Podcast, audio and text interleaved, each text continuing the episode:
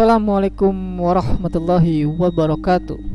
Halo warga sekolah Kembali lagi dengan Capsek Sekolah Horor. Apa kabar kalian semua? Semoga baik-baik saja.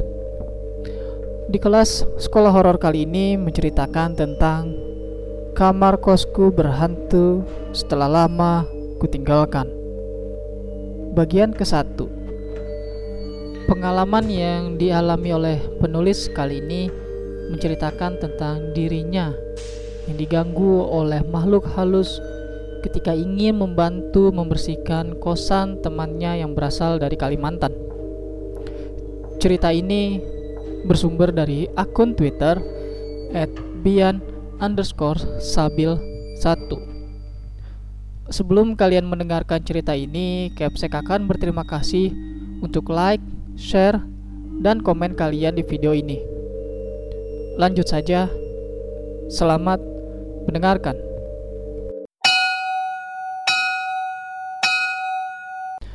Aku akan cerita tentang kamar kos temanku yang pulang dari Kalimantan untuk membersihkan kamar kosnya yang berada di daerah Ciputat di kota Tangerang Selatan. Dua minggu setelah liburan Idul Fitri kemarin, aku masih di Tangsel, tepatnya di rumah omku. Jauh dari orang tua dan belum bisa pulang ke kampung halaman karena ya masih pandemi corona ini. Aku bangun jam 4 lebih seperempat dan aku siap-siap mandi sebelum subuh biar nanti ke masjidnya nggak ngantuk dan itu sudah menjadi rutinitasku setiap hari. Bukan cuma buat ngilangin ngantuk semata, tapi juga bisa membuat penghilang aura-aura jahat selama kita tidur. Setelah aku mandi, aku bergegas ke kamar dan siap-siap untuk pergi ke masjid. Tapi tiba-tiba jendelaku seperti ada yang mengetuk.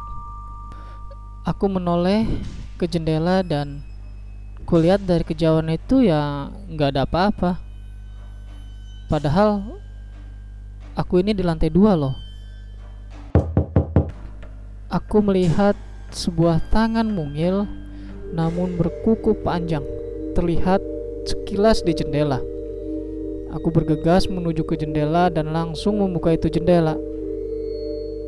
Tapi nihil, tidak ada apa-apa.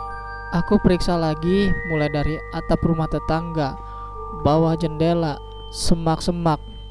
Tapi tetap tidak ada apa-apa di sana. Tapi tiba-tiba lampu di kamarku padam dan aku kaget ketika ada suara kecil di atas lemariku. Aku tutup jendela perlahan. Hehehe. Sini, Mas. Ayo main. Ah anjir Nape ada yang nyangkut lagi di kamar gua Pikirku pada saat itu Aku tutup jendela, aku balik badan dan lari menuju sumber suara itu yang jelas ada di atas lemari. Hehehe. Sini, Mas. Sini. Hehehe. Sini, Mas.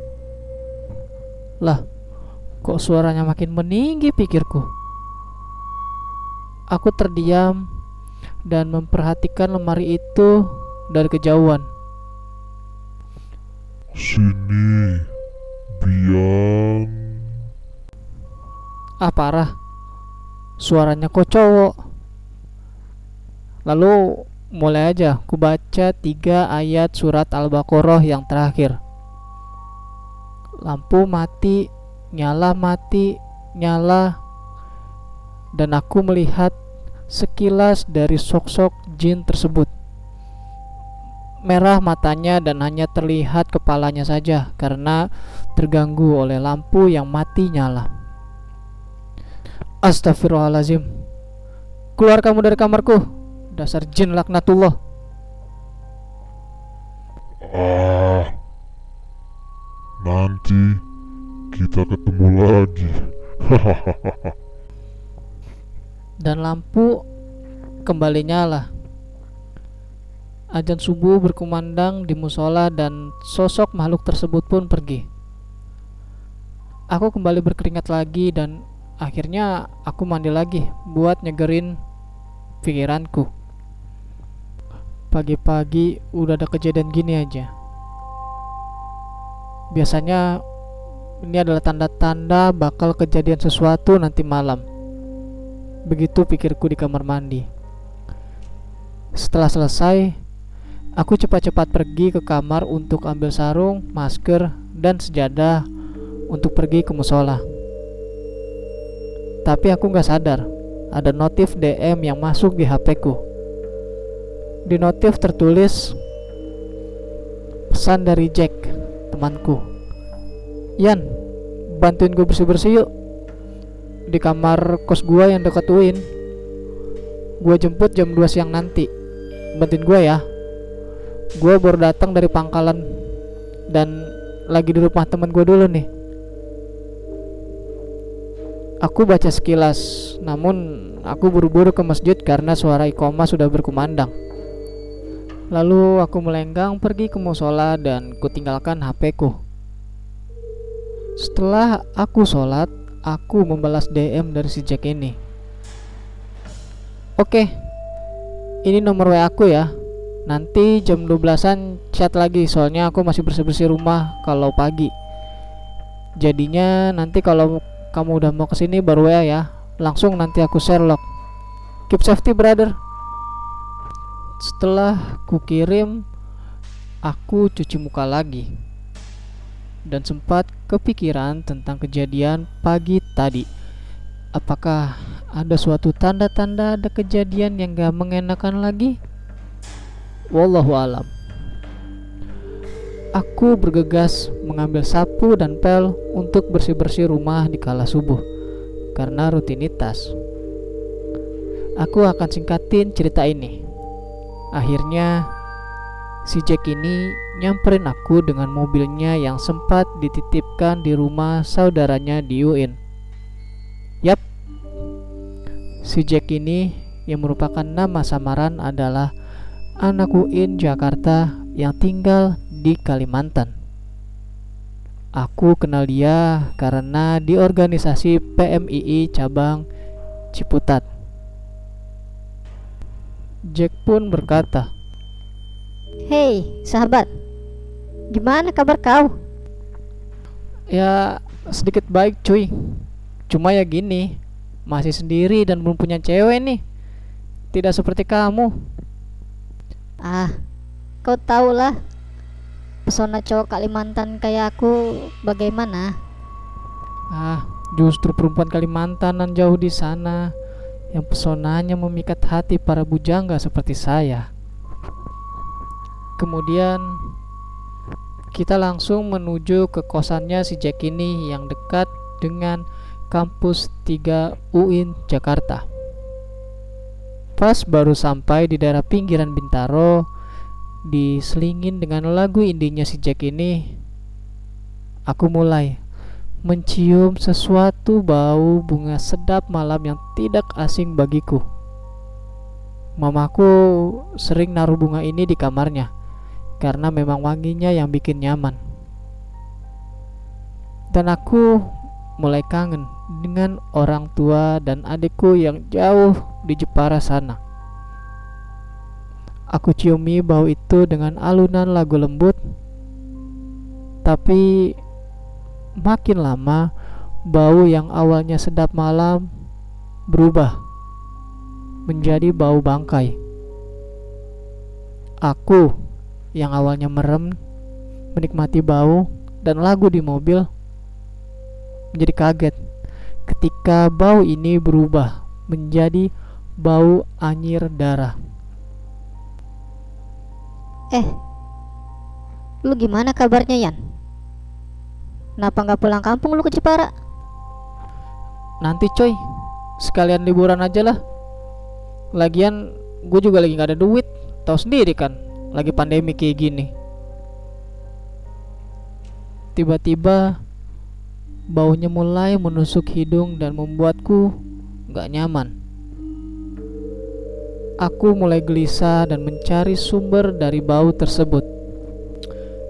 Tapi kan Yan, bukannya lebaran itu Eh anjir, lu ngina mobil gua ya? Kayak ada bau gak enak aja. Diam dulu. Apaan sih? Aku mulai tahu sumber baunya ada di mana. Ternyata ada di belakang jok mobil dari si Jack ini. Pas dari jok setir mobil yang diduduki si Jack, bau mulai menusuk dan aku nggak nyaman lagi. Aku mulai menggeser sedikit demi sedikit posisi kaca mobil di tengah kaca. Jangan dirubah-rubah gitu dong Anjir. Aku kan gak bisa. Diam jancok Berisik. Aku mulai menggerakkan kaca mobil itu. Di belakang jok mobil yang aku duduki. Namun nihil. Dan pas aku arahkan ke tempat belakangnya si Jack Ada wanita bermata hitam pekat dengan hidung yang berdarah Dan gigi taringnya yang tersenyum kepadaku dan aku pun refleks langsung meneriaki Jack untuk segera menepi dan kita pun menepi di dekat stasiun Jurang Mangu Ada apa sih Yan? Kok tiba-tiba lu ngajak berhenti? Tapi aku cuekin. Karena aku lagi ngecek belakang jok kursi mobil si Jack ini. Dan ketika aku masih sibuk mencari suatu barang Yan Oi. Ada apa toh? dalam Jack. Saya toh. Jack kamu ada sesuatu nggak yang dibawa ke sini? Enggak kok. Aku nggak bawa apa-apa. Bohong kamu. Kok ada kuntilanak di belakang mobil lu? Udah lah Yan. Aku tahu Lu bisa paham gituan. Tapi please Bantuin ini dong. Kamar kosku udah lama nggak dibersihin Dan Mau gue bersihin cuma nggak ada orang yang mau bantuin Bantuin kek Yo, awas Ikam bohong sama aku. Tak santet Ikam. Iya Iya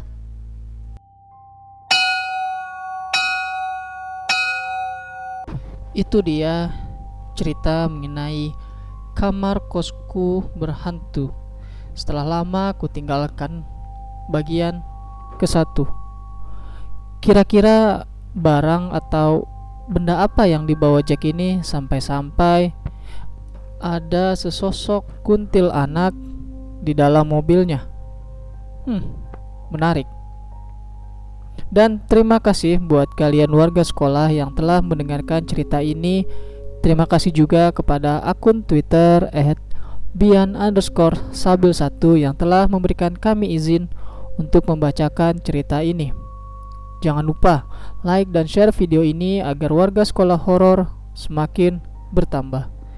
Dan sampai jumpa di kelas berikutnya.